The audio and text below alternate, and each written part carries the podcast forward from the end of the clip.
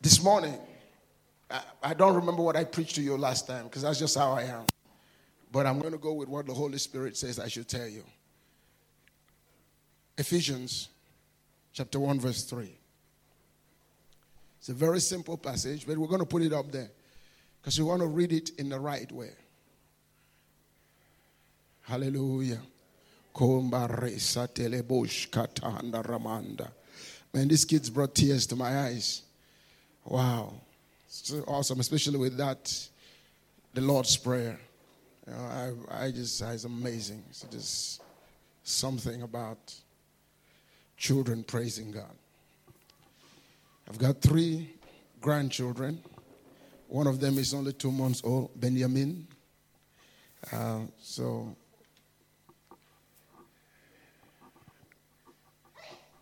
Ephesians.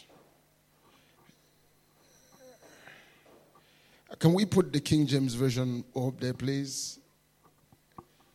The Nervous International Version is not good for me.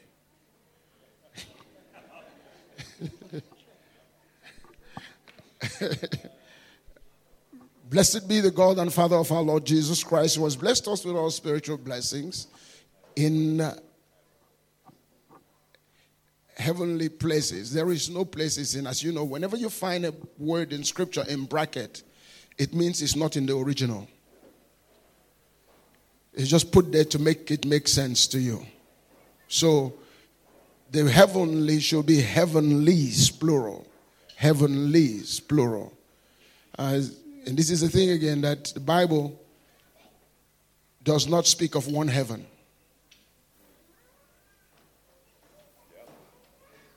The Bible always uses plural for heaven. So in your English language, and this is part of our problem that the translators of scripture have created a problem for us. We think of heaven as a singular place. But everywhere in the Bible, except maybe for two places where you find the word heaven, is always plural, heavens. Because the fundamental Hebrew word for heaven is ha-shamayim, and the I am is the plural. All right? There are heavens upon heavens upon heavens upon heavens. And we can talk about that sometime when I have time to teach for more than one day or more than one hour. But let's remember it's heavenlies. And it's important you remember that because I want to do something, hopefully, transform your mindset. Again, I am a big believer in teaching on the identity of the believer. I know that's what I talked to you about last time. Because I believe that the problem of Christians is they don't know who they are. Now, you can look at me, I believe you don't know who you are. I think you know who you are physically, but you don't understand who you are spiritually. You don't even understand, you have no idea who you are. Let me give you a text, first of all, that will help you. There's a passage in scripture that says this Jesus said, Of all the men born of a woman, that is from Abel to John the Baptist. And by that, Jesus means born of a woman in the sense of being seeded by a man in a woman's womb. Of all the men born of a woman, there was no one greater than John the Baptist. Is that what he said, right? It's in your Bible. Then he proceeds to say, But the least in the kingdom of God is greater than John the Baptist. It's a scripture. He says the least. That means that your brother who's committing sin every day, who's crying every day about their weakness, is greater than Moses. That your sister that's having a struggle says the least in the kingdom. I didn't say it. Jesus said it. So if that is the case, then that means the problem we are having is that believers don't know who they are. So we don't have a clue what it means to be redeemed by Jesus Christ. Because our whole concept of redemption is we're going to get redeemed and we're going to go to heaven. And we don't even say it right. We think we are going to one heaven. Because we don't understand that heaven is a diversified, nested principles of existence. Okay, that's too much grammar. In that realm, in, in whatever realm. Just remember, redemption is more than you getting out of your sin and coming into God, is God turning you to Himself.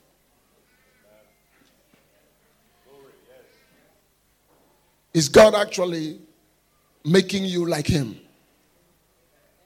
Is that what we.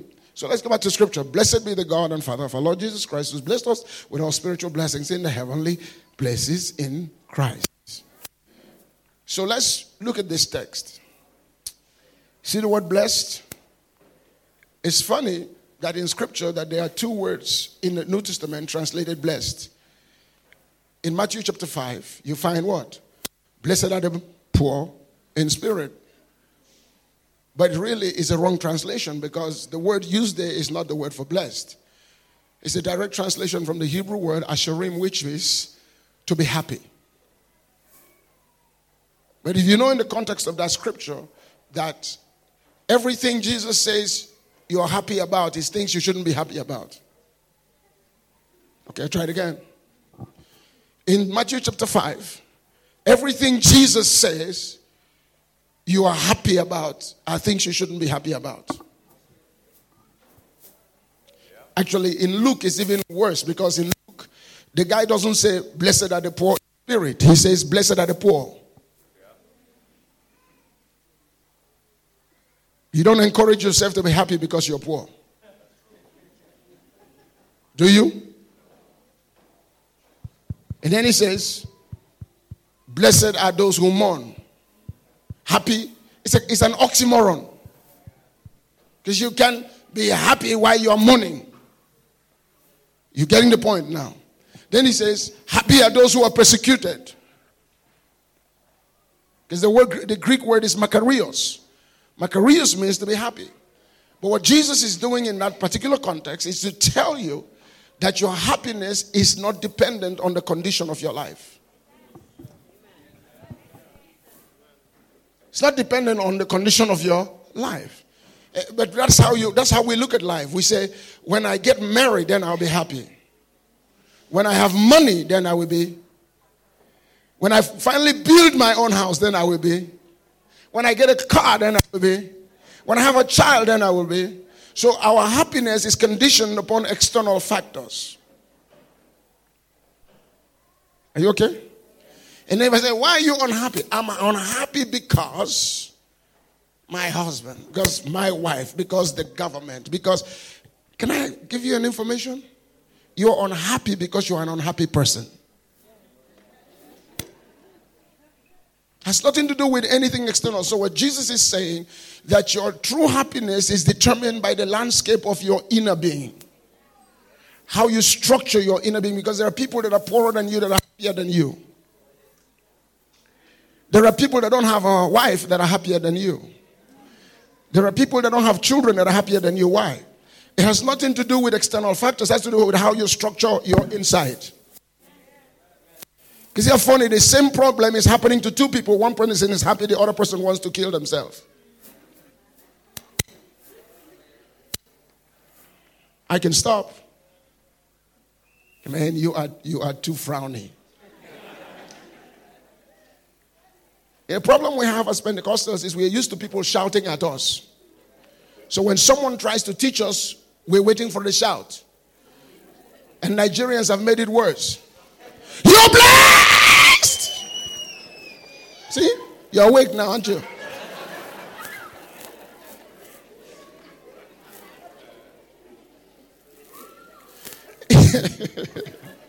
but, but it's funny that everything I've told you, you're listening, but if I was shouting, you would be shouting too, but you won't hear anything I'm saying. So put a smile on your face. This is important. You draw from me what is in me if you smile. If you, if you frown, I'm just going to keep being boring. All right, you okay?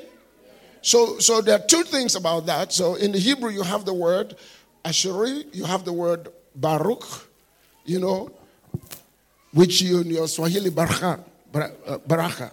But the Hebrew is Bracha, you know, blessed. So you have two words.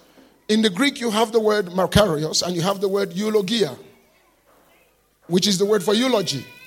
The problem in the church is we've taken the eulogy and we've made it something about death.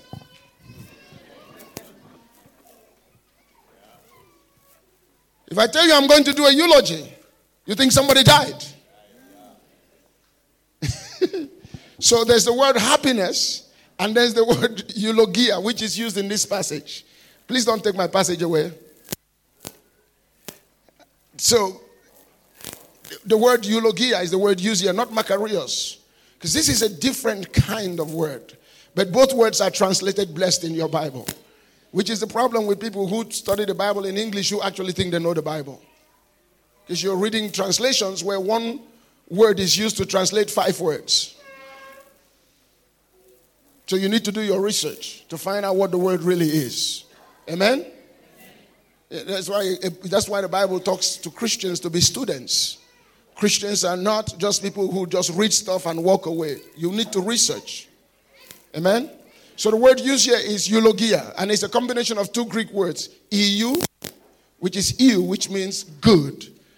And the later part of the word is logia, from which you get the word logos, from which you get the word logic. All right? So it's two words good, but logic also means, logos also means word. She says, In the beginning was the Word, and the Word was with God, and the Word was God. The same was in the beginning with God. All things were made by Him. There was nothing made that was not made by Him. In Him was life, and His life was the light of men. You know the passage. There was a man sent from God. His name was John. He came to bear witness of the light. He was not the light, but He came to bear witness of the light that lights every man which was coming into the world. Okay? That, you know, and you can keep going. It says, He was in the world. The world. Thank you. All right, now I sound good. So, so he, says, he, was, he, was, he was in the world. The world was made by him, but the world did not know him. He came unto his own, and his own did not receive him, but as many as gave him, received him to them, he gave the power to become the sons of God, who were born not according to the will of man or the will of flesh, but by the will of God. And the word became flesh. So, that word, that word there is the word logos.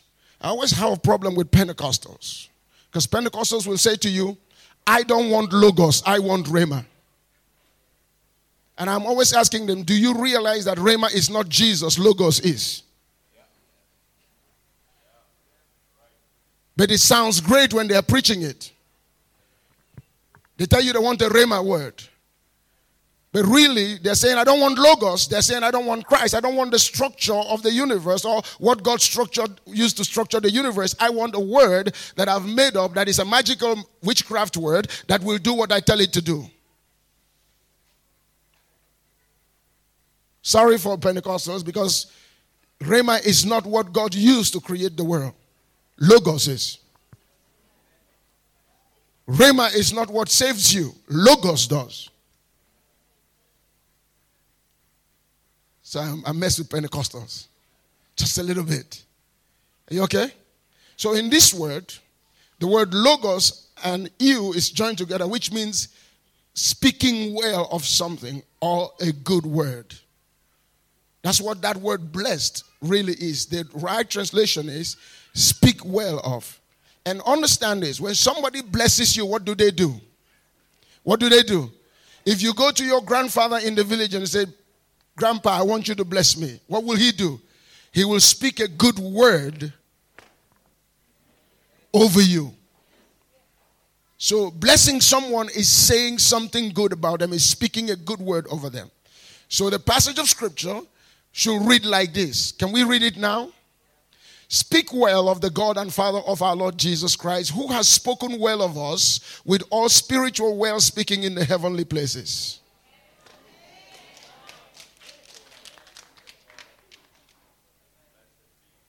That's what the passage is. So speak well of the God and Father of our Lord Jesus Christ, who has spoken well of us with all spiritual well speaking in the heaven in the heavenlies in Christ. So I have, a, I, have a, I, have a, I have a simple message for you before I go. The devil has never been your problem. You okay? Those demons you are talking about, they're not your problem. The witch in your village, not your problem. I know Africans like to think that all of their problem comes from a demon hiding somewhere. And they like to think Satan is after them. But I, let me let me disambiguate you. Satan doesn't know you. Because you, you haven't done anything to change even your family. He doesn't know where you live. You okay? He really does not. How will he, a general of an army, know you? What are you doing? What have you accomplished? Who have you changed? When have you turned darkness into light? Is, uh, when has your whole family been removed from danger because you stood up to something? Why is Kenya in trouble if you are so great? Why should Satan know you?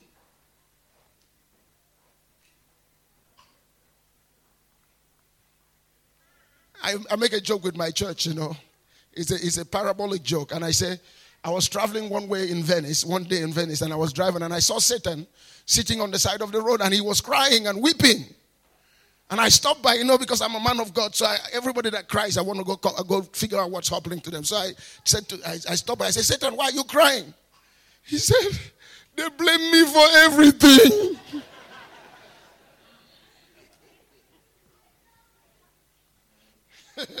and he said, I wasn't there. I wasn't even close. He was singing Shaggy's song. It wasn't me. It wasn't me.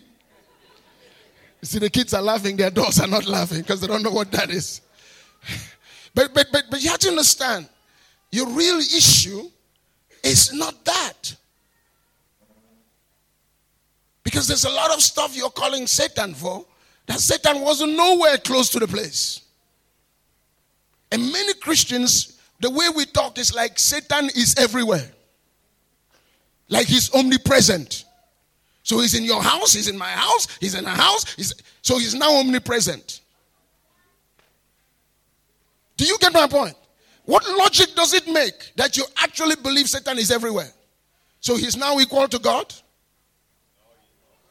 So what's your problem? Take your, take your finger, put your finger up. Everybody, this finger. What's your problem? You have only one problem. Take your finger and put it in your mouth. That's your problem.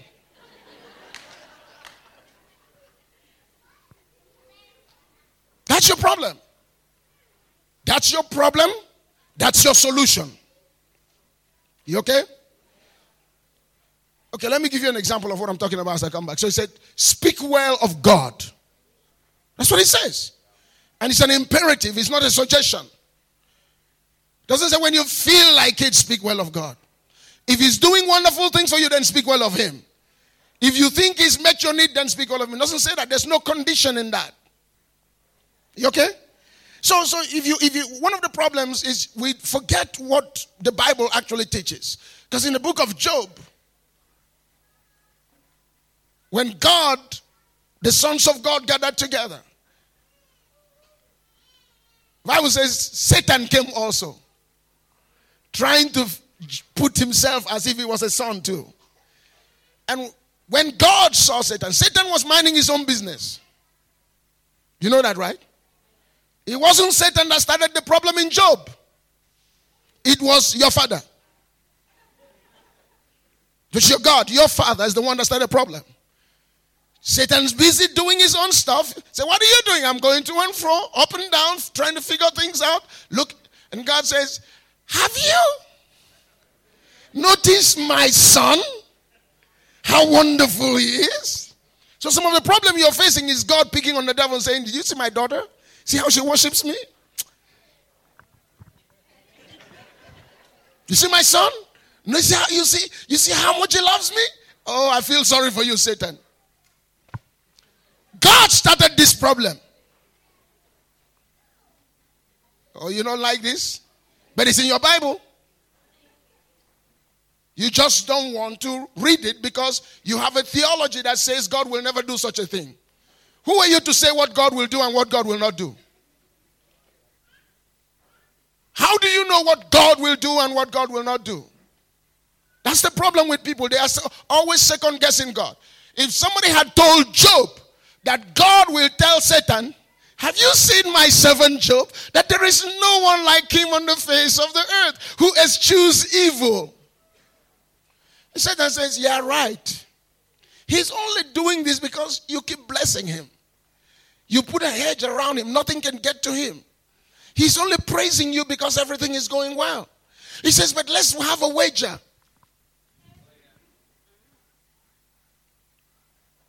Let's have a wager. God, this wasn't Satan. He just says, if you touch him, he'll, God says, okay, I'll take your bet. I'll remove the hedge from around him. You do what you want to do with him, but his life does not belong to you. Are you okay? So there was nothing that happened to Job that happened because the devil did it. The devil did it because God told him to. It's bad, it's a hard theology for Pentecostals. There are a lot of things that are happening in your life may not have anything to do with the devil. It may just be your father trying to shape you and trying to get you to the right place. You have a relationship with the devil? Do you? Do you have a relationship with demons? Then what why is it everything that happens to you come from them?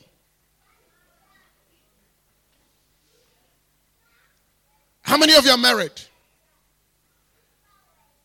When was the last time you were quarreling with somebody else's husband?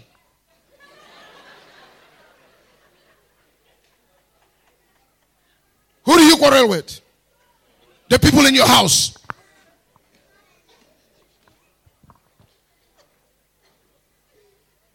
The problem is we don't think.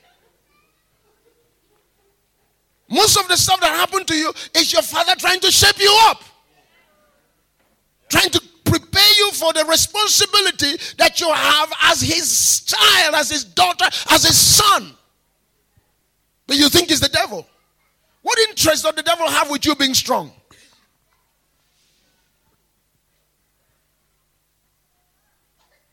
He's just a tool in the hand of God. You okay? Please be okay. Please be really, really okay. Because I know this is this is not the kind of theology you're used to. But he's used to it. you okay? So now watch, watch, watch, watch. So so God wagers Job's problem wasn't Job's wife. The devil was not after Job's children. The devil was not after Job's money. He doesn't want your car. He doesn't drive.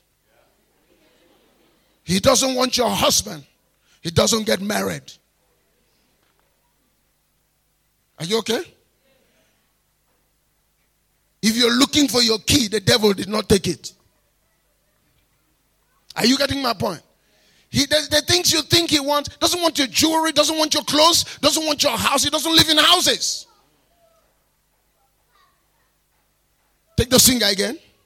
Put the finger up for me, please, because we're in church today. I'm, I'm in charge here. Some of you are very disobedient. In church, I tell you, put your finger, you're still acting like, like, like I'm not in charge. I'm in charge. So take your. Take, what does the devil want? Put in your mouth.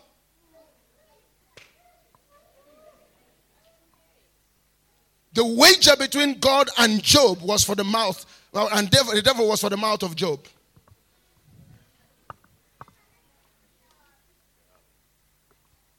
Everything that happens to you happens in order to know what will come out of your mouth.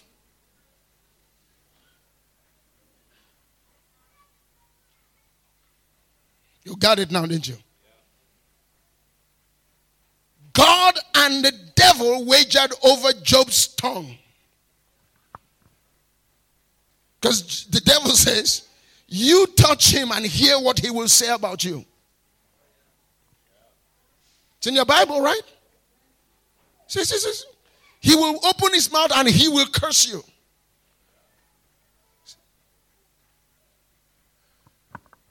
You've heard it. Life and death are in the power of the tongue. By a man's mouth he is justified, and by a man's mouth he is condemned.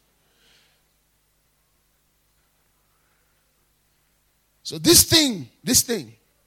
So Paul is writing. So I, I, I was wondering once. I said, what is it about David that in spite all of his wickedness, David was a mean man. See, people, people don't want to talk about that. It's only God that kept David from being a destructive person. Every time he had his way, he killed somebody.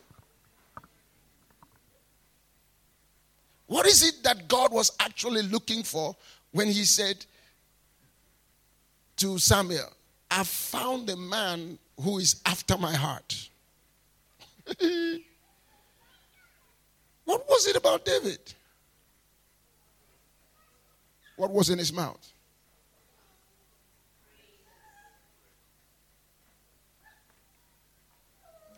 So, David, David knew how to get God. He knew how to speak, and God will turn from anger. it wasn't just about confession. If you look at the Bible, David only confessed in one chapter. the rest of it was speaking well of God. So here a man says stuff like, I will bless the Lord at all time. His praise shall always be in my mouth. I'll bless the Lord at all time. I'll bless the Lord when I'm down. I'll bless the Lord when I'm up. I'll bless the Lord when I'm sick. I'll bless the Lord when I'm well. I'll bless the Lord when I have. I'll bless the Lord when I do not have. I'll bless the Lord when. Come on, say amen. Make yourself useful.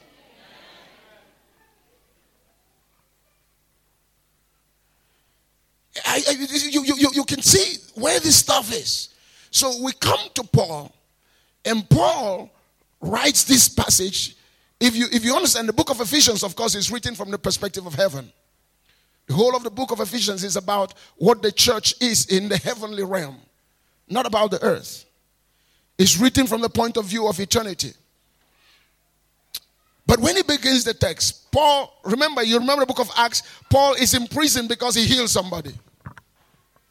He's not in prison because he took somebody's wife. He's not in prison because he stole somebody's daughter. He's not in prison because he went to the backyard and did what he's not supposed to do. He's not in prison because he said something wrong. He's in prison for doing something right. Please talk to me. I don't believe in this quietness because we're in the house of the Lord. I don't believe in this quietness. You can say amen. You can say amen. So you have to understand something. So Paul has done preaching the gospel, doing incredible things for the Lord, healing the sick. And here he is in prison. Now, I don't know about you. I know you guys in Kenya are so righteous. You won't do anything else. But, but for me, if I've been doing that for God and I end up in such situation, my first reaction will be, where are you? What's the matter with you? Why is it that I did all of this stuff and Mary Jane across the street, who is a prostitute and who's doing all kinds of crazy stuff, is having all kinds of good things, but I, who am preaching the gospel, I'm in this hellhole and you are not delivering me right now? Oh, I know you are so righteous, you will never say such a thing to God. He was with me in the in the in the in, in the hotel room now, and somebody was telling me what God says. I told him to go tell God something. I'm a Jew. So I'll say, go tell God that He's not doing what He's supposed to be doing. I know He sent you, so I'm sending you back to Him.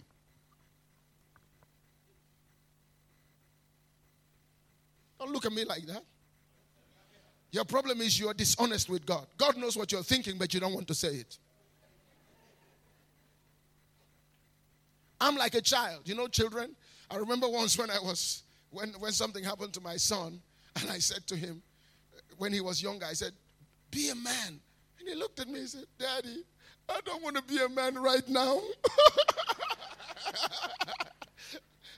Children are honest. They're honest. I don't want to be a man. I'm hurting. Stop telling me to be a man. I want to cry right now. You know, so, so, so, so but, but, but Paul is in this jail. And Paul writes and says, Eulogetos, eulogia, speak well of God. It's not an advice. Because I want to quarrel with God. I have a quarreling tendency. And I don't do it because I think I'm righteous. I do it because that's what children do.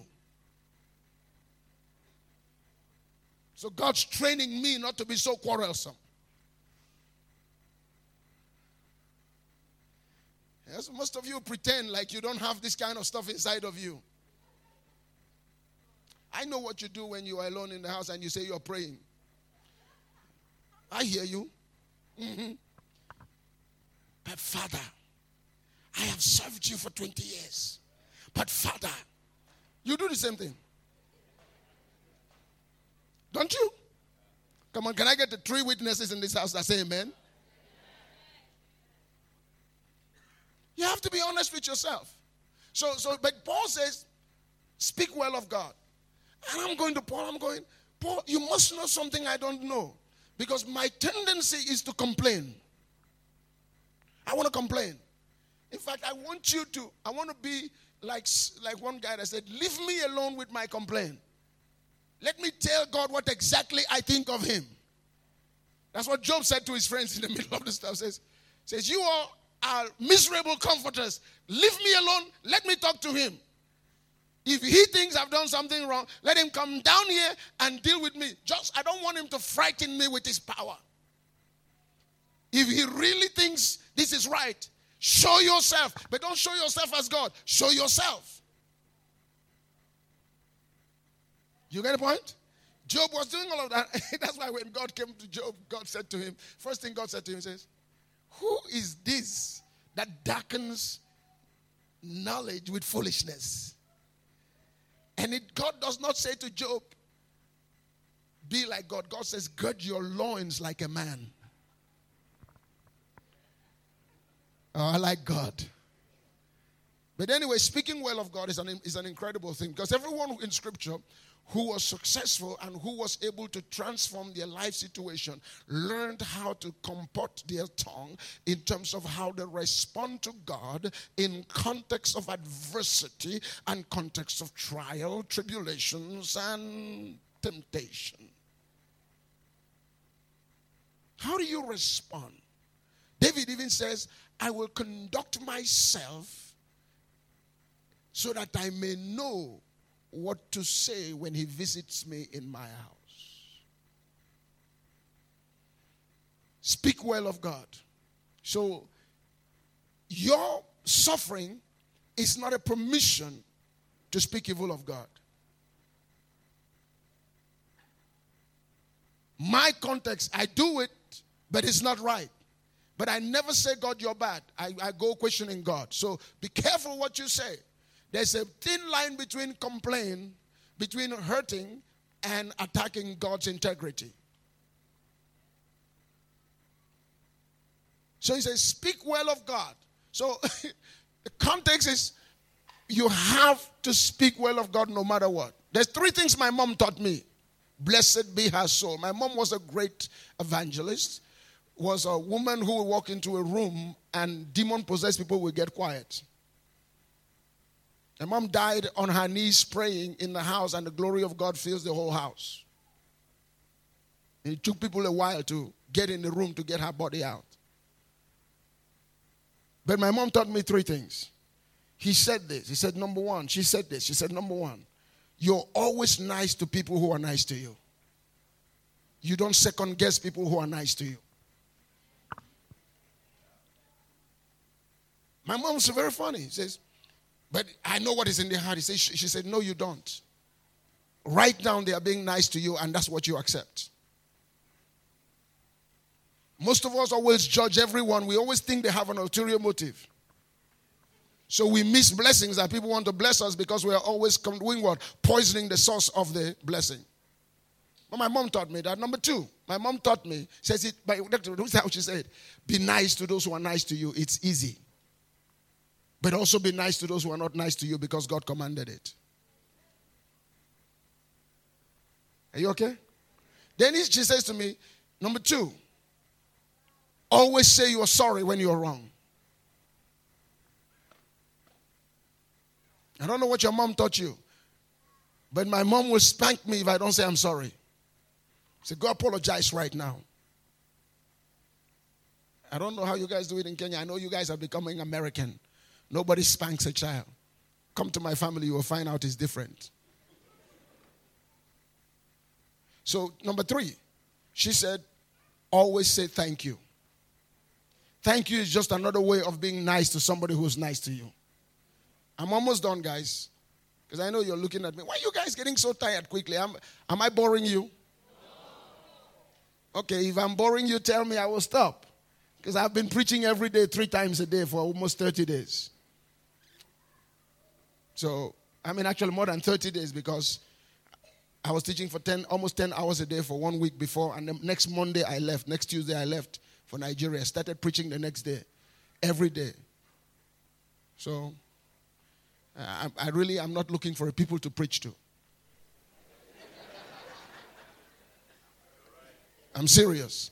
So if you think you're doing me a favor, you're really wasting your time. So you better listen to me because I've got something to share with you. Amen? And so help me. Give me some strength. Give me some of your strength. So, you know. So, so, so, so, so if you, if you look, if you look at what Paul is saying, he says, you should speak well of God. Speak well of God. So the question becomes, why? Why should I speak well of God? He says you should speak well of God because God spoke well of you. It's in the Bible, but it sounds simple, doesn't it? He says, Your speaking well of God is what? Is the accurate and corresponding response to divine well speaking of you. The reason you get up in the morning, you say to the Lord, You're wonderful, you're awesome, you're marvelous, you're glorious, you're excellent, you're highly lifted up, you're radiant, your beauty is beyond measure. My God, the wind that you blow upon my body gives me life, and my life will praise you. My whole being will magnify you. I will lift up my hands unto your name, and I will speak to the universe, and I will tell the universe that there is none like you. That when there's comparison, that you are incomparable, that you are superlative in your blessings and marvelous in your goodness.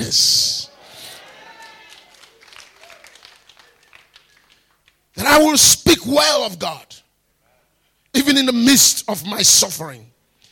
That I will speak well of God, even in the midst of what may seem to be a loss. But, but I'm speaking well of God because God spoke well of me. You do realize that this is a very serious stuff because if God ever speaks evil of you, you will cease to exist. You're not listening to me. So you're alive because God, every time God thinks of you, He speaks well of you. He's not one day gotten up and says, I don't like that guy. Because the day He says is the angels will rush up to you and take your life and you will no longer exist. The day he says, I don't want them anymore, that day your breath will disappear and you will cease to exist. You're alive because God, in his very intrinsic and essential goodness, always speaks goodness. God does not speak goodness because it's an external principle. He speaks goodness because God himself is good. So everything he thinks about me, everything he, every time he speaks about me. I don't know about you. You don't have to listen. I'm talking about myself. Every time he talks about me, he says something good. In fact, when he created the world, his Bible says whatever he saw, he said what? He said he saw that it was good. When he made me, he said he saw that it was very good. I wish I had a church in here.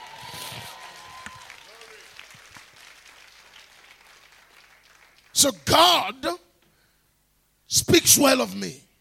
That's what the Bible says. I know you know the passage because it's a great Pentecostal passage. For I know the thoughts that I think of you, thoughts of good and not of evil, that I might give you an end and a hope. You like it, don't you? That God speaks well of me. Uh, because God doesn't speak evil. But, but, but I asked, I asked the Lord, I said, when did you speak well of me? Because it, it, it's amazing to me that the Bible says you speak well of me. I don't know what that means because I am only 50 years old, 50 something years old. So, uh, uh, when did you speak well of me? When I was born, and the Bible then tells me in the book, in this same book, it says, He spoke well of me before the foundation of the world. And I'm going, really? Before the foundation of the world, you were speaking of me. And the, what's what? God is, the way God does is when God thinks a thought, it's a speech. And when God speaks, it's a thing.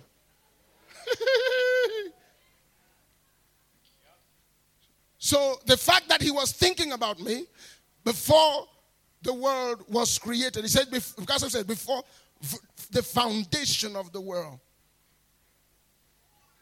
So that means that God when God was by himself, with himself, for himself, through himself, all alone, in somewhere where there is nowhere, that God was busy thinking about me. You don't have to take it. I'm talking about myself. You can say for you too, but I'm not going to impose my view on you. That he was thinking about me. And when he's thinking, that means he's talking to himself about me because thinking is talking to yourself. It's an inner conversation with a process and a logic and an end. So I was God's thought. In God's logic, God's purpose, God's intended manifestation. I was there. So he that's you can read the whole chapter because it says before the foundation of the world.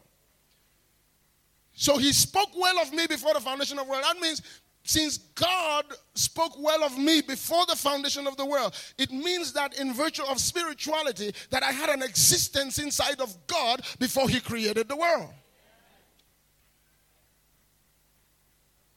Are you okay?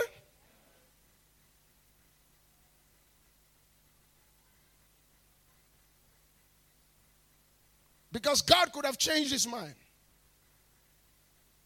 But he didn't. Because if he changed his mind in eternity, I will not be in time. He kept the word, he kept speaking before the foundation of the world. So he spoke well of me. Okay, he spoke well of us. Because I want to include you too. Spoke well of us. Right? But it was before the foundation of the world. Let's talk about that a little bit. That means God was speaking well of me when the world was not yet created. Let's try it again. That means God was speaking well of me before any angel was made.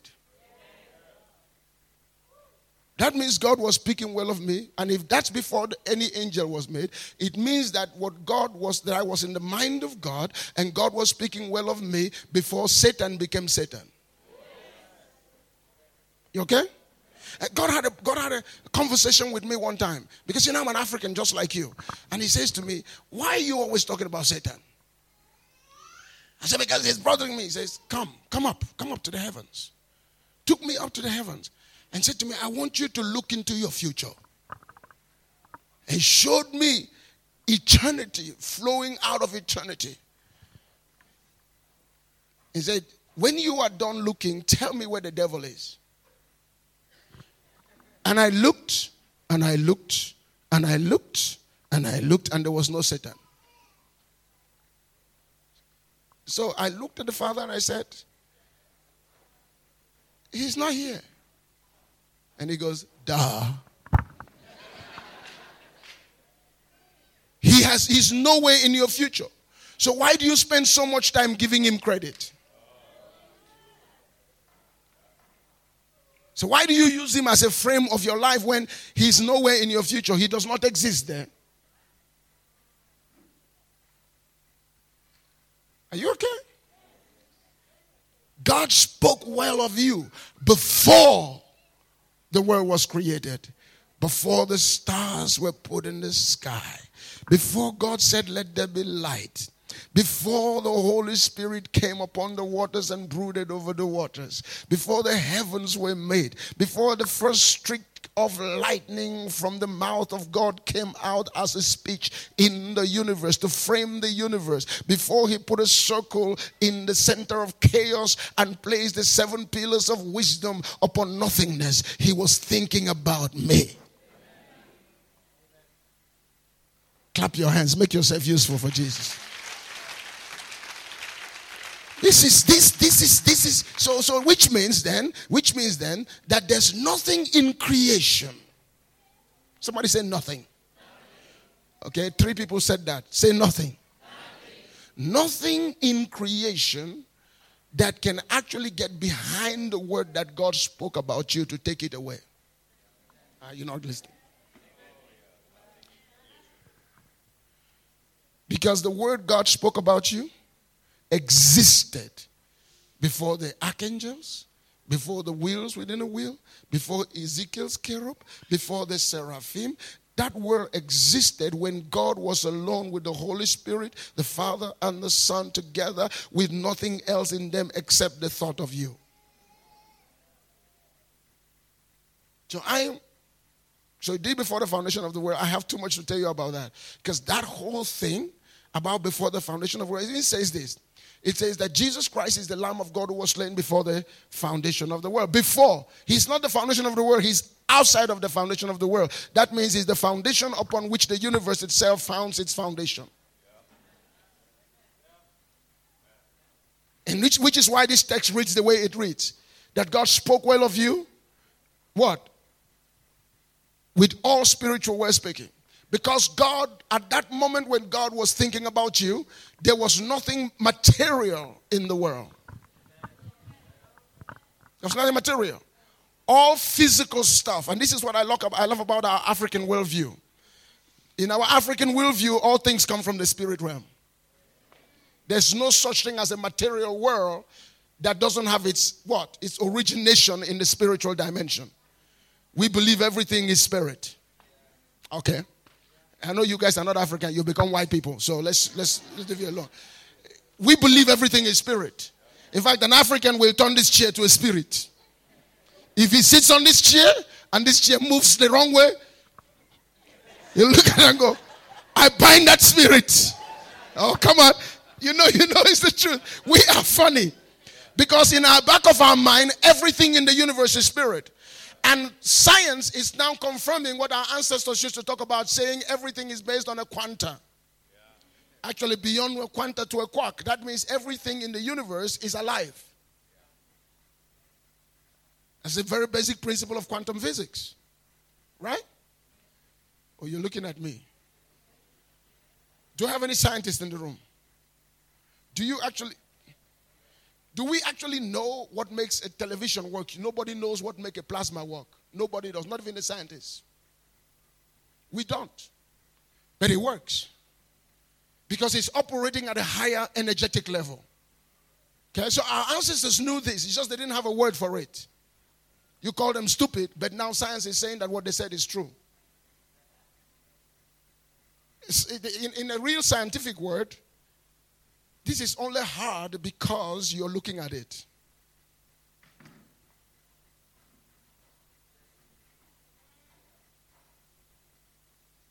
This is only hard because man is observing it. The universe is framed by your observation for your need, for meeting your need. So a tree comes into existence because you're looking at it. You have no idea what happens. So, what you gaze at, you actually, in a sense, cause to remain.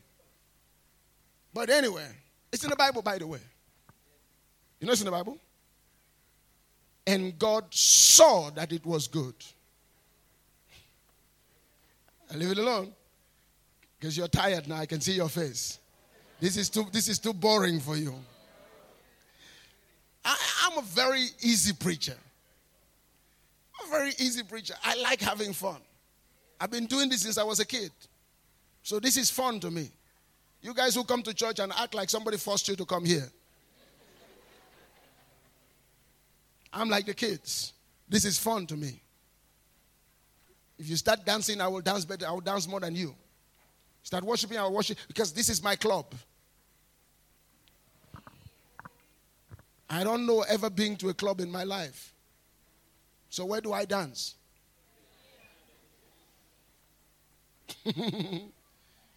Amen. So so so so he, he spoke well of you before the foundation of the world. But before he spoke well of you, right? He he was thinking about you. He had to make sure that the word he spoke about you before the foundation of the world was what? Was grounded and founded in something that cannot be removed. The Bible says he did so in the spiritual realm. That means the word that was spoken about you is a spiritual word. So that word that was spoken about you in the spiritual realm is a word that is being in the spirit means it can become whatever you need at the moment you need it.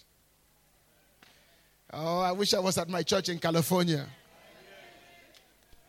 Because if something is in the spirit, it is not this, it is not that. It's just in the spirit realm.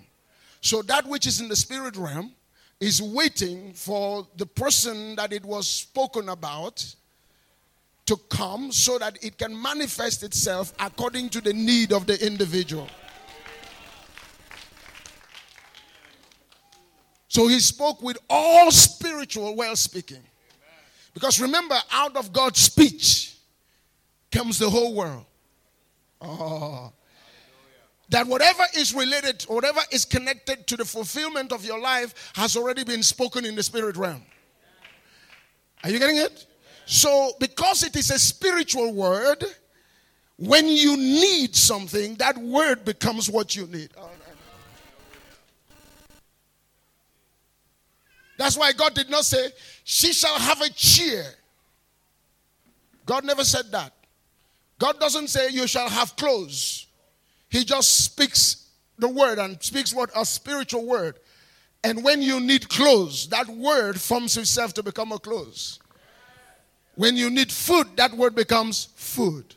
And since the word that God spoke about you before the foundation of the world is the, his, his son Jesus Christ, it means that everything you've received in your life has been the materialization of the life of his son.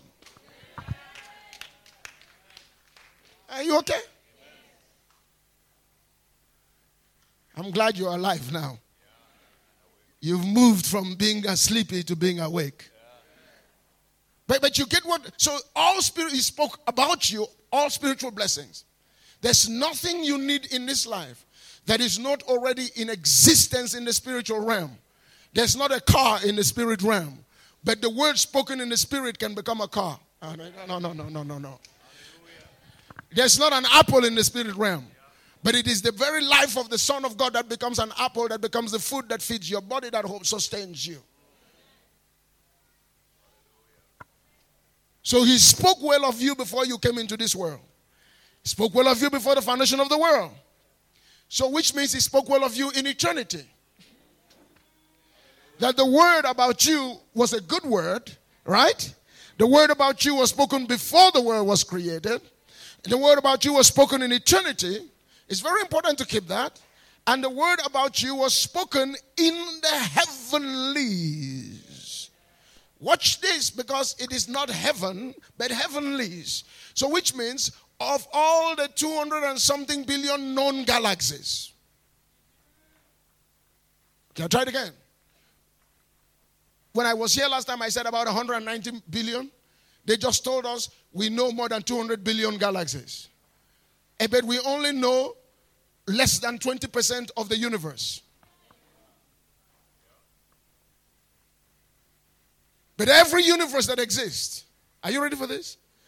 Every world that will ever come into existence, the word that God spoke about you has already gone into that realm. Are you not listening about me? There's not a place you will go in all created universe where that universe does not resonate with what God has said about you. That means that place you're going to already has your vibration and the DNA that God spoke about you so that when you're getting there, you're not a stranger. The world is already bending towards you. Can I get away now?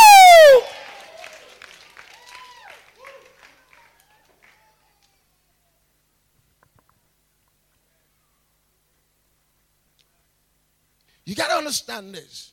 The stars know who you are, the galaxies know who you are. Because it is out of the word that was spoken for, about you that God created them. So they have a vibrational frequency that tells them that you are here.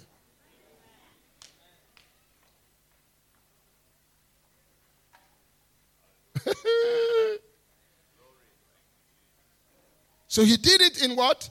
He did it spoke a good word because of and the word is good. The word is before the foundation. The word is eternal in nature. You okay? And the world is ubiquitous. The word is ubiquitous. That is, it is in every heaven that will ever manifest.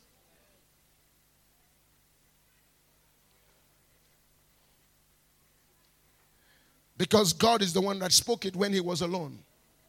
So, whatever God spoke when he was alone, infuses all of creation. Since we live in an ever expanding universe, it means that the more the universe expands, the universe carries the vibrational frequency of that which God spoke about you. So you are never alone in the universe. Amen? And I'm going to finish now because my time is my time is done. So not only did he speak well of you before the foundation of the world and spoke well of you in heavenlies, the Bible says he spoke well of you in Christ Jesus. Eh, eh, eh, people, people, I don't even think Christians know who Jesus is. Because when I talk to believers, I discover they don't know who Christ is. All they know is that he came and died for them. But let's try a little bit. The universe will not exist if it didn't go through the life of Jesus. That means for God to create the world, the Son had to step out in the center of divinity and allow himself to become the circle that framed the existence of the world. See, the Bible says that he is the what? He is the lamb that was slain before the foundation of the world. Are you okay? That before God could create the world, the Son had to give his life. It's in your Bible. So if the Son had to give his life, it means that whatever life the Son had in God, whatever the blood of God, in fact, uh, Paul even goes in the book of, of, of, of, of Acts and says to the guys in Ephesians, take care of the church of God which he bought with his blood. it says he was slain before the foundation of the world, which means that for the universe to exist, God had to speak to the slain lamb. So the universe came out of the blood. The structured blood of the Son of God. Nothing, the Bible says, what? In him all things hold together. All things. And the Bible says he's what? He's the visible image of the invisible God. In him, all things co inhere. In science, in co inherence means the capacity to glue stuff together. That the atomic structure of the universe is held together by this person who's the foundation before the foundation. That the whole universe is a vibration of the person of Christ. Are you okay? That, the, that this tree will not be here except for the fact that there's a foundation before the foundation out of which what? The universe came out. And when god was speaking to the earth in the book of genesis chapter 1 he was speaking to the foundational blood that was shed. That's why the earth can be alive. People don't even realize that every time they talk about Jesus or they, they, they, they, they attack Christ, they're actually attacking themselves because they will not exist except through Him. Uh, they, they won't eat. They, when you eat food, it is the body of the Son of God. Ah. You okay? So, so, so he took it and he put it in his son. So, so it, that means the thing that actually propels your life as a believer is not in this world. That what, what makes you who you are is not here. It's outside of the system of creation. So that means if somebody wants to actually destroy you, and that fear you're having is unfounded, because if they want to destroy you, what they should do is be able to go out of creation and stand outside of creation before creation, get inside of God, not only get inside of the Father, but get inside the Holy Spirit, get inside the Son, go into God in God's innermost being, the center of the abyss of nothingness, where there's nothing describable in there, and stand in the center of God, take over God, and then find you and destroy you.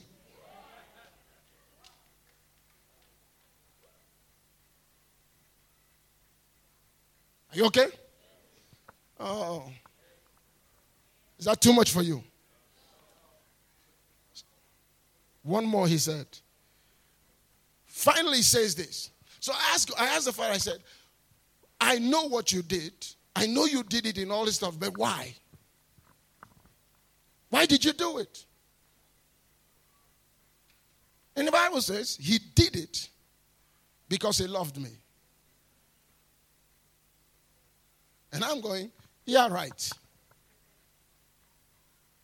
I was only a thought in your head.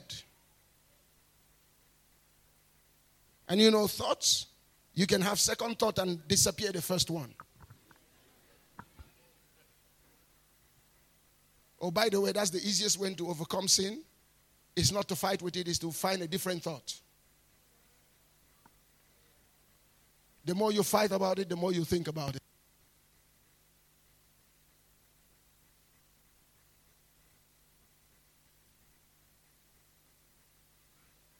Praise the Lord. Okay.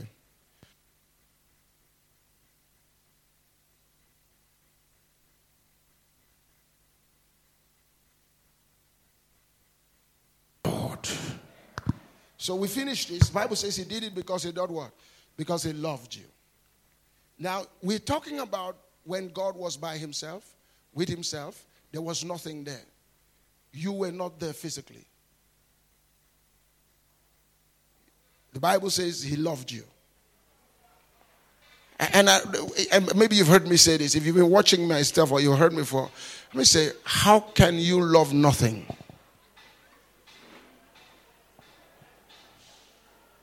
How can you love nothing? For us, we love people who've done something for us. Our love for parents is natural. It's an outgrowth of response. But the Bible says he loved you. And all the stuff before the foundation of the world when nothing existed. How do you love nothing? Think about it again. You've, you've heard this, hear it again. How do you love nothing? Because the Bible says he loved you and you did not exist. He loved you and the world did not exist. He loved you and he was the only one in the universe. And he did all of this stuff. He spoke a good word for someone that is not there.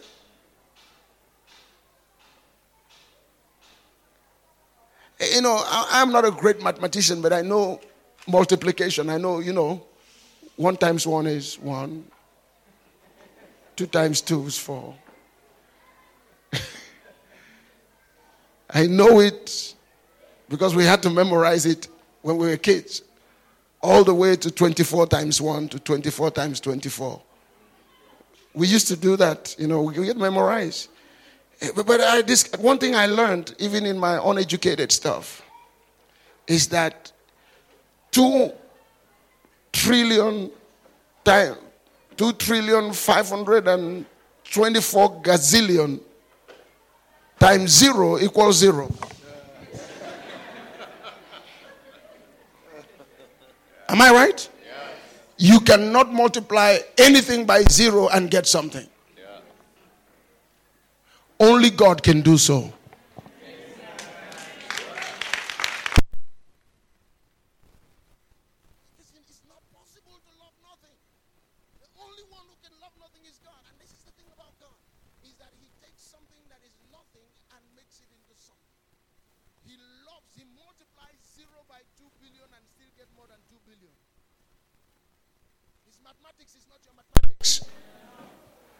Because he's a God that creates out of nothing. He can love nothing. And here's the thing He loved you before you became a Christian. Okay, I'll try it again. Because some of you believers think that you're being loved because you're so nice and you praise God every day. But He loved you before you sang a song. He loved you before your grandfather knew your grandmother. And, and the thing about this is, God knew that the word spoken about you that he spoke in eternity, that something was going to rise in creation to try to steal that word. So he made provision for it.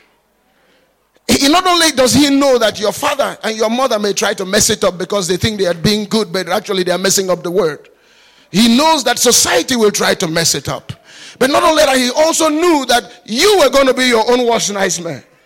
So he took the word and didn't put it on earth, put it up in the heavens. And then what he did, before Jesus even came, the second the, the, came onto the earth for salvation.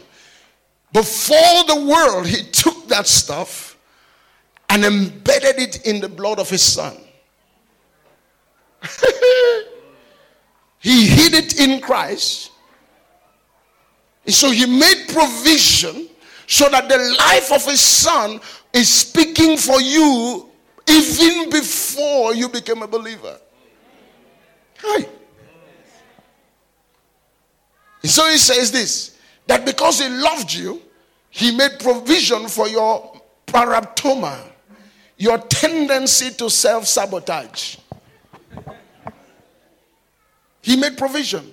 And the way he made the provision was that he, first of all, took the life of his son and the blood of the foundation of the universe and provided it as what we call in theology prevenient provision of grace. So he provided the blood. When you were born, you should have died because the soul that sinned, it shall die. Every time you sinned, you should have died. Every time you made a mistake, you should have died. But the thing that has preserved you is the word God spoke before you came into this world. When you make that mess that you make, God remembers what He was thinking about you before the world was created. Not only that, He took that word and He embedded it in the life of His Son and He gave it to angels who carried it around you everywhere you go. When you went to that boy's house, when you should have been dead, the angels carried the blood and split and said, Give her another another chance. When you were messing around, running around with robbers before you became a Christian, you called yourself the toughest young man in town. You should have died several times, but because God had spoken well about you and that word was embedded in the blood of the Son of God, and angels carried it around you. Every time you slip, the angels will sprinkle the blood and God will raise you back. Can I have a witness in that?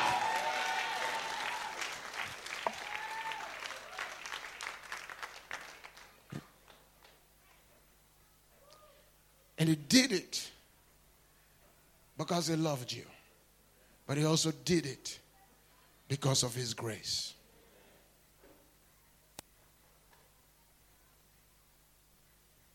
Not the devil, not the demons, not the witches, not even you with your bad self can mess up the word that God spoke before the foundation of the world. This is a secure word. It's a powerful word. It is that word he spoke from eternity that you answered. He spoke that word in eternity and you answered in time. He spoke that word in his purity and you answered in your materiality. Come on, give Jesus a clap offering. Stand on your feet. Let's worship God. Come on. Come on. Let's clap our hands. It's not, it's not enough. That's not enough. Come on. Bless his name for what he has done. Oh Lord my God, when I in awesome wonder consider all the world's thy hands Okay, let's stop because I because I, I don't hear any song. Ah, ah, ah, no, none of that mediocrity singing. Because you're not singing to my God, you're singing to yourself. Let's try again. Oh Lord my God, when I know some wonder, consider all the world's thy hands have made. I see the stars, I hear the rolling sound. Mm, I bow throughout the universe. Display. Come on, let's sing, Oh Lord my God, Oh Lord, where I am, awesome one, consider all the world's thy hands have made. I need more. See?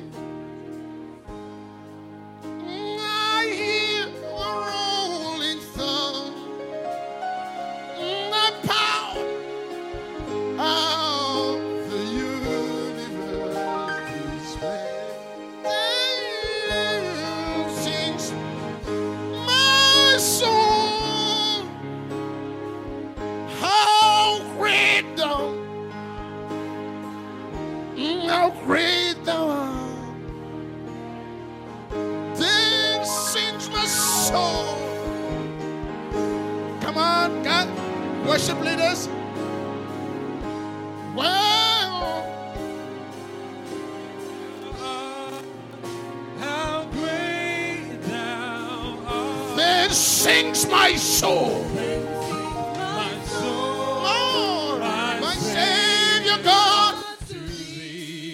Yeah. That sing, come on, voice. How great thou art.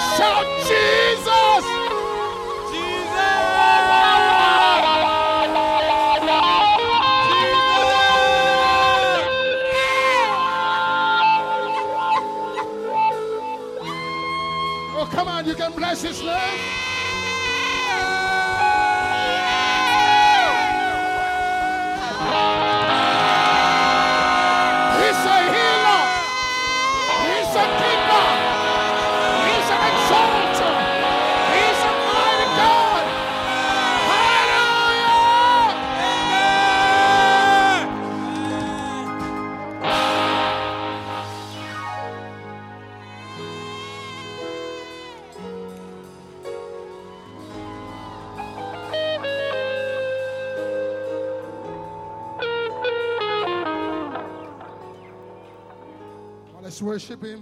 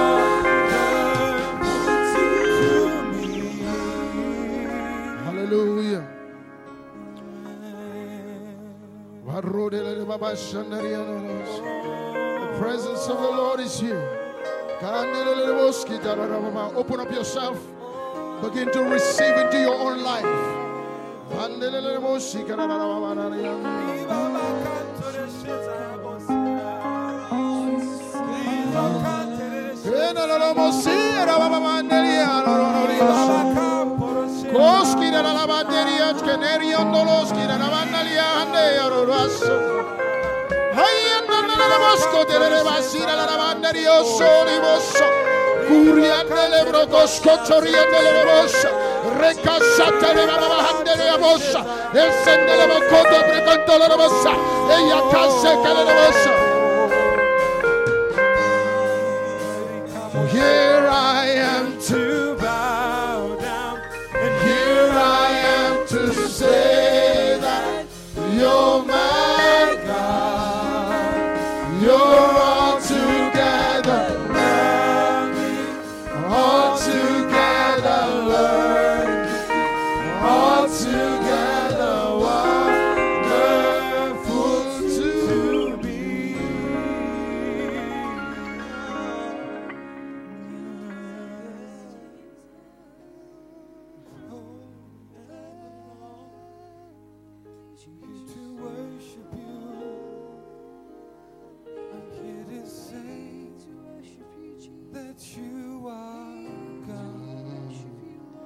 There's healing in the house. There's healing in the house.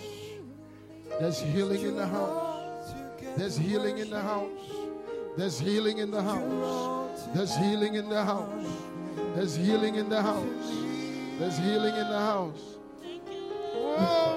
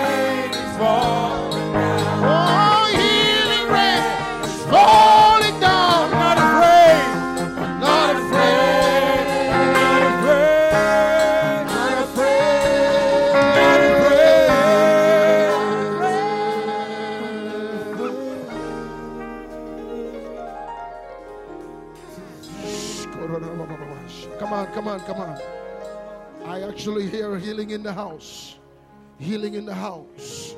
Healing of blood diseases. Healing, healing, healing.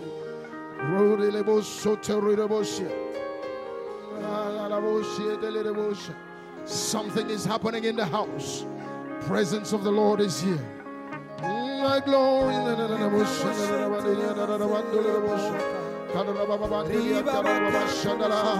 This is your day. Why not you? Why not you? Why not you? Your healing is present in the house. Your healing is present in the house. Your healing is present in the house. Oh yeah!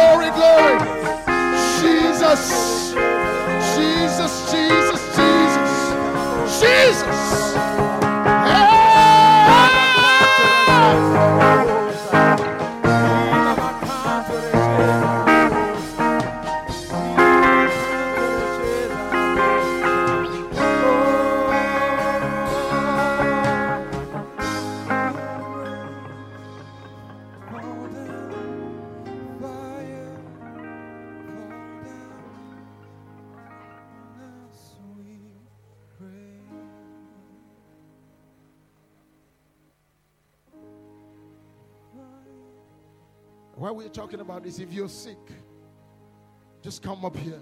There's healing in the house. If you have any sickness, just come up. It doesn't matter what it is. I'm going to pray for the sick now because I know there's healing in the house. Just want to announce this. Come on. You're ashamed? You can be ashamed then. I just hear the Lord say there's healing in this house tonight, today.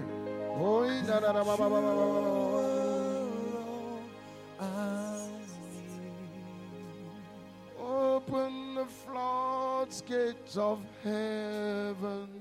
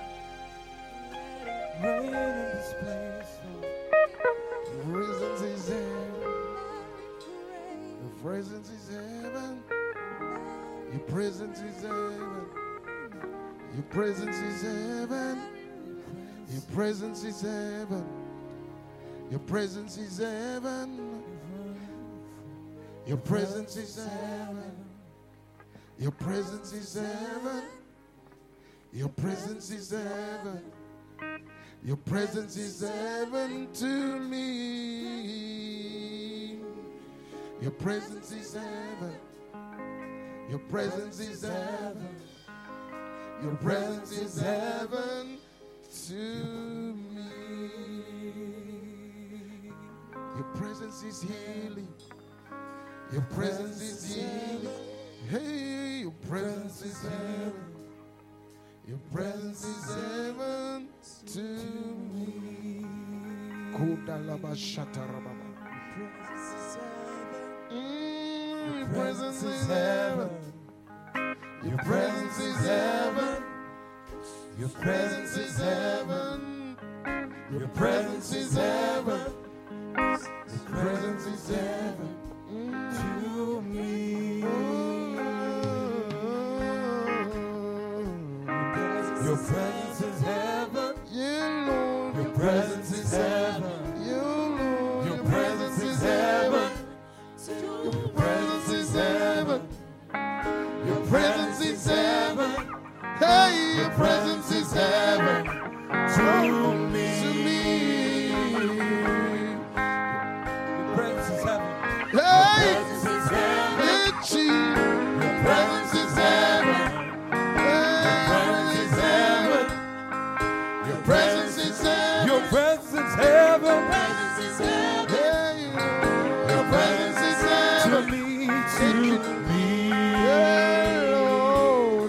Praise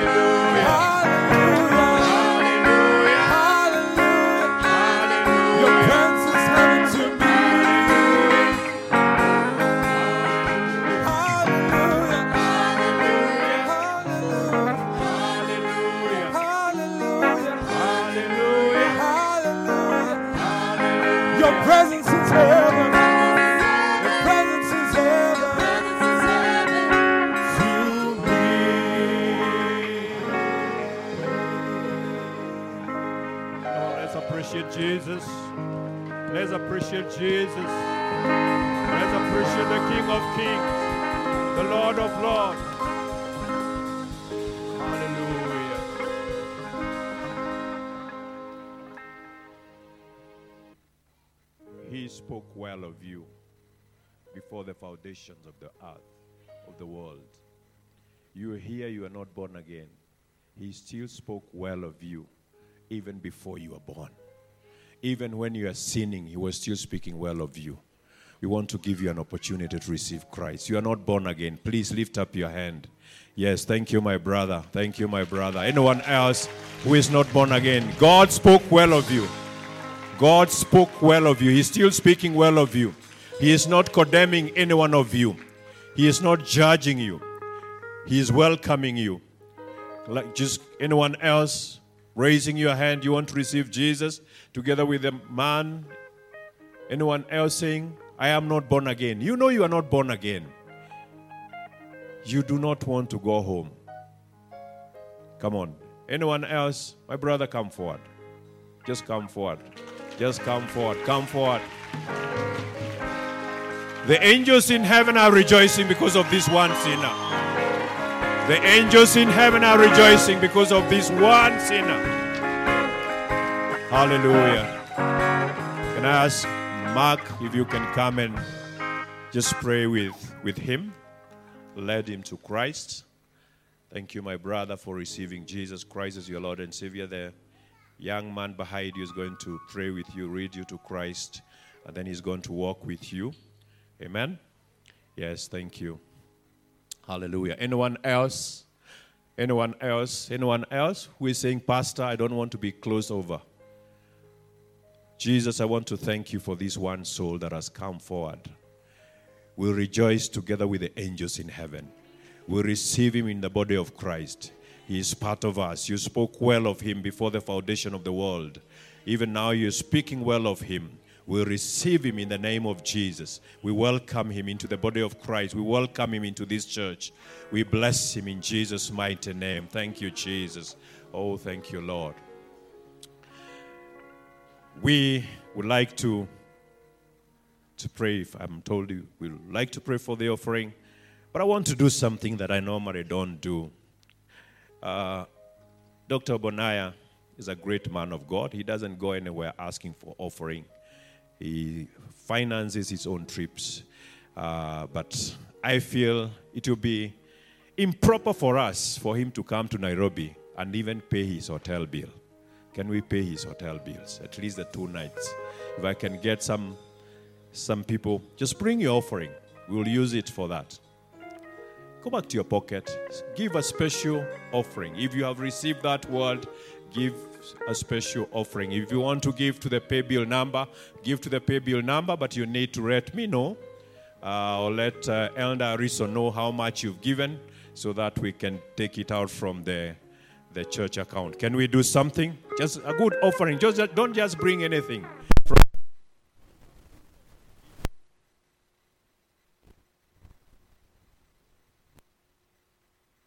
check, you can even write a check, light it to the River and Church Ngong Road, we'll convert it. Please do that.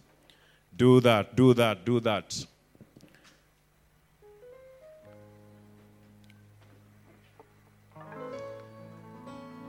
Please, let's do that.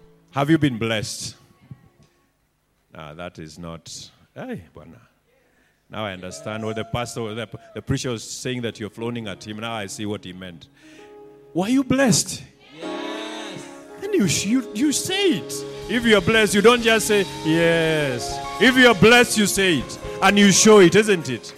You received a word, not a Rhema word, eh? you received what? Yeah? The logos. Amen? Hey, there. Man of God, umetuweza. He's dealt with us Pentecostals. We always say, This is the Rhema word, the revelation word. Mm. And we forget that God spoke the word. And the written word is what He spoke, and the word came into being. We thank you, man of God, for allowing the Lord to use you to speak to us. You've learned something, isn't it? You know, a lot, eh? And you've taken notes. Now, please, your problem is not the devil, isn't it? What, what your problem is where? One finger. Okay, let's let's see whether we land. There. And I noted, I noted those that didn't do it. Let's try again. I, I, I'm still learning. I, I saw you. Let's try again. Your problem is where? Where? One finger to the, to the mouth. So please, stop destroying yourself because you are destroying yourself. Learn what God has spoken about you. That's what we've been taught today. He spoke well of us before the foundations of the earth. Amen? And his son was actually slain. His blood was shed before the foundation. So before we were created, we were dealt with. Amen? That's exactly what, the, what he's telling us. So stop condemning yourself. If you ever go to hell, you'll go to hell because you want to go to hell. Amen? If you want to remain poor, miserable, you remain poor and miserable because you do not want to use the word of God. It's all upon you. So choose today. Amen? Thank you, man of God. He has blessed us. You know, when he was speaking, I was saying, How I wish I can be able to bring this man here for a whole week. I didn't hear you. Now, it's, it's only, it was only my wish. Oh Lord, give me finances, personal finances, and I'll bring him here. Did you hear what I said?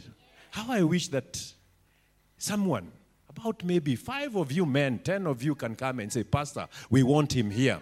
We will pay his air ticket, we'll pay his hotel bills, because he will come. I know him. He will come. Amen? If the Ugandans pay, he goes to Uganda.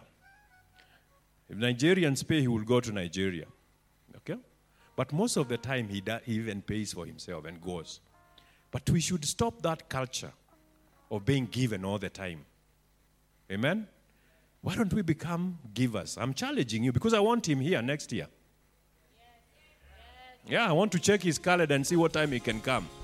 But I want some men and women who tell me, Pastor, we can afford to pay his air ticket, we can pay his hotel bills when he is here. Because if, if only one hour you can receive so much, what do you think about a week? So, how many are agreeing with the pastor that we need to bring him here? Come on, reach up your hands. Now, if we agree with me, then we are going to, to do it. Dear Charles, Charles, we can do it. Amen? We can?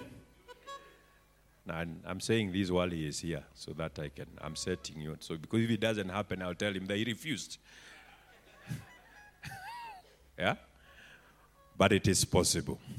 Come on, let's stand on our feet. Let's stand on our feet. Can we ask him to take our love and greetings to his family and the church in, in, in, in California? Please, please take our greeting, take our love. We truly appreciate you. Thank you, man of God. Thank you, thank you once again. Come on, stretch your hand. Let's pray for these offerings.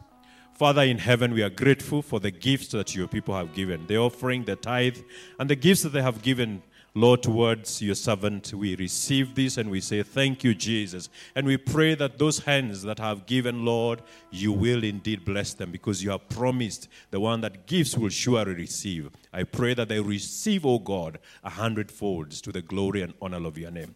And for your servant, Lord, who has blessed us, we also release favor and blessing upon his life. Wherever he goes, oh Lord, let doors open on me in his behalf.